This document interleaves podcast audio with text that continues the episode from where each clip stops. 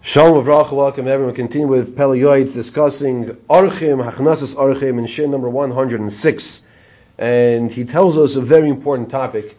Although every topic is important, the, the topic of tznius, of modesty, is one of the yisoidos. It's called yisoid in the fact, in regards to Yiddishkeit. Tznius is a foundation of Yiddishkeit. And the focus here of inviting guests to, to one's house is that a person's wife, who let's say on Shabbos, she wears her nicest clothing, and before Shabbos she put on her makeup and her jewelry, and she looks the best that she can look for a husband. Person has to be careful that his wife should be tznua. She has to be careful. The wife should be modest in the house when there are guests around. Now she has to be modest all the times. What he's discussing here is the whole Arum yaseh das. Use your chacham, use your seichel. Sometimes, let's say, for example, you have a situation where there's a young couple, and they don't have children yet, they just got married. So, they invite someone over, the, the husband's friend. So what happens is like this. The husband's sitting in the middle, right? That makes sense. Okay. And then the wife sits to his left. That makes sense. And guess what? That Bacher is sitting to the right. So every time the Bacher is finished with his soup, he picks up his head and he's looking at his at his friend's wife. Does that make sense? No, that doesn't make sense. That doesn't make sense. So you say, well, how do you? What do you do? Use your seichel. Okay, use your seichel. That's what the Pele is discussing over here. That when a person invites guests over they have to make sure there's proper tznius, whether it's by the table when they're sitting and eating, or whether throughout the whole entire time that there's guests over, there has to be proper tznius taking place. And the choshev women that listen to the shurim will be using their seichel to make sure to be make to make sure that they are noyheg, they are practicing the tznius in the proper way.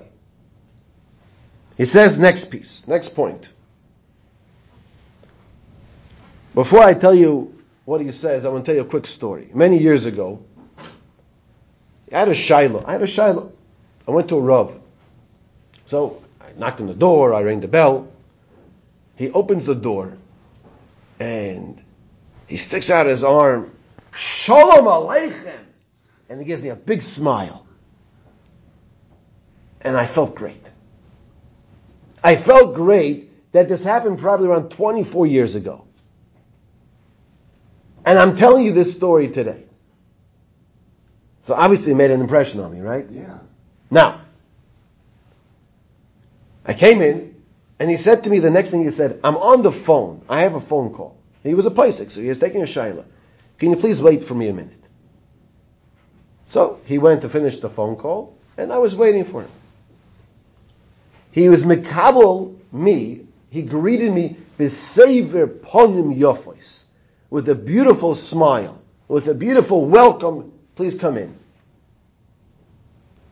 That's how he says we have to make sure when we have guests, when we invite guests, mitnai mitzach nasas orchim, she mekabel es kol ha'odom b'sever ponim yofos. Greet them all with a tremendous smile, that they should feel comfortable, that you invited him to the house, not a situation where, oh, oh, oh, oh, welcome. Oh, oh, oh, oh, you really are coming? Oh, oh, I forgot. It was this Shabbos you're coming? Obviously, we're not going to do that, right? V'yoyser chashuv u'mekubel merutza be'eni elakim v'adam pascha reva im yefei enayim v'toiv royim im ha'acholo petumis befonim zoyafos. The guests and HaKadosh Baruch Hu would rather you give the biggest smile, but you don't have the nicest food to serve, as opposed to the most delicious spread, but the person gets the impression that you're not really happy that he's sitting next to you. So this is very important, and I want to tell you something else. It doesn't cost you a penny. It doesn't cost you a penny to smile. And then he discusses, which we'll pick it up next time in the share, the importance of making sure the environment in the house when you have guests over is a pleasant environment. Because what happens is, if there's tension in the house, the guest might think that they're upset that I'm here. We should never give a guest that impression.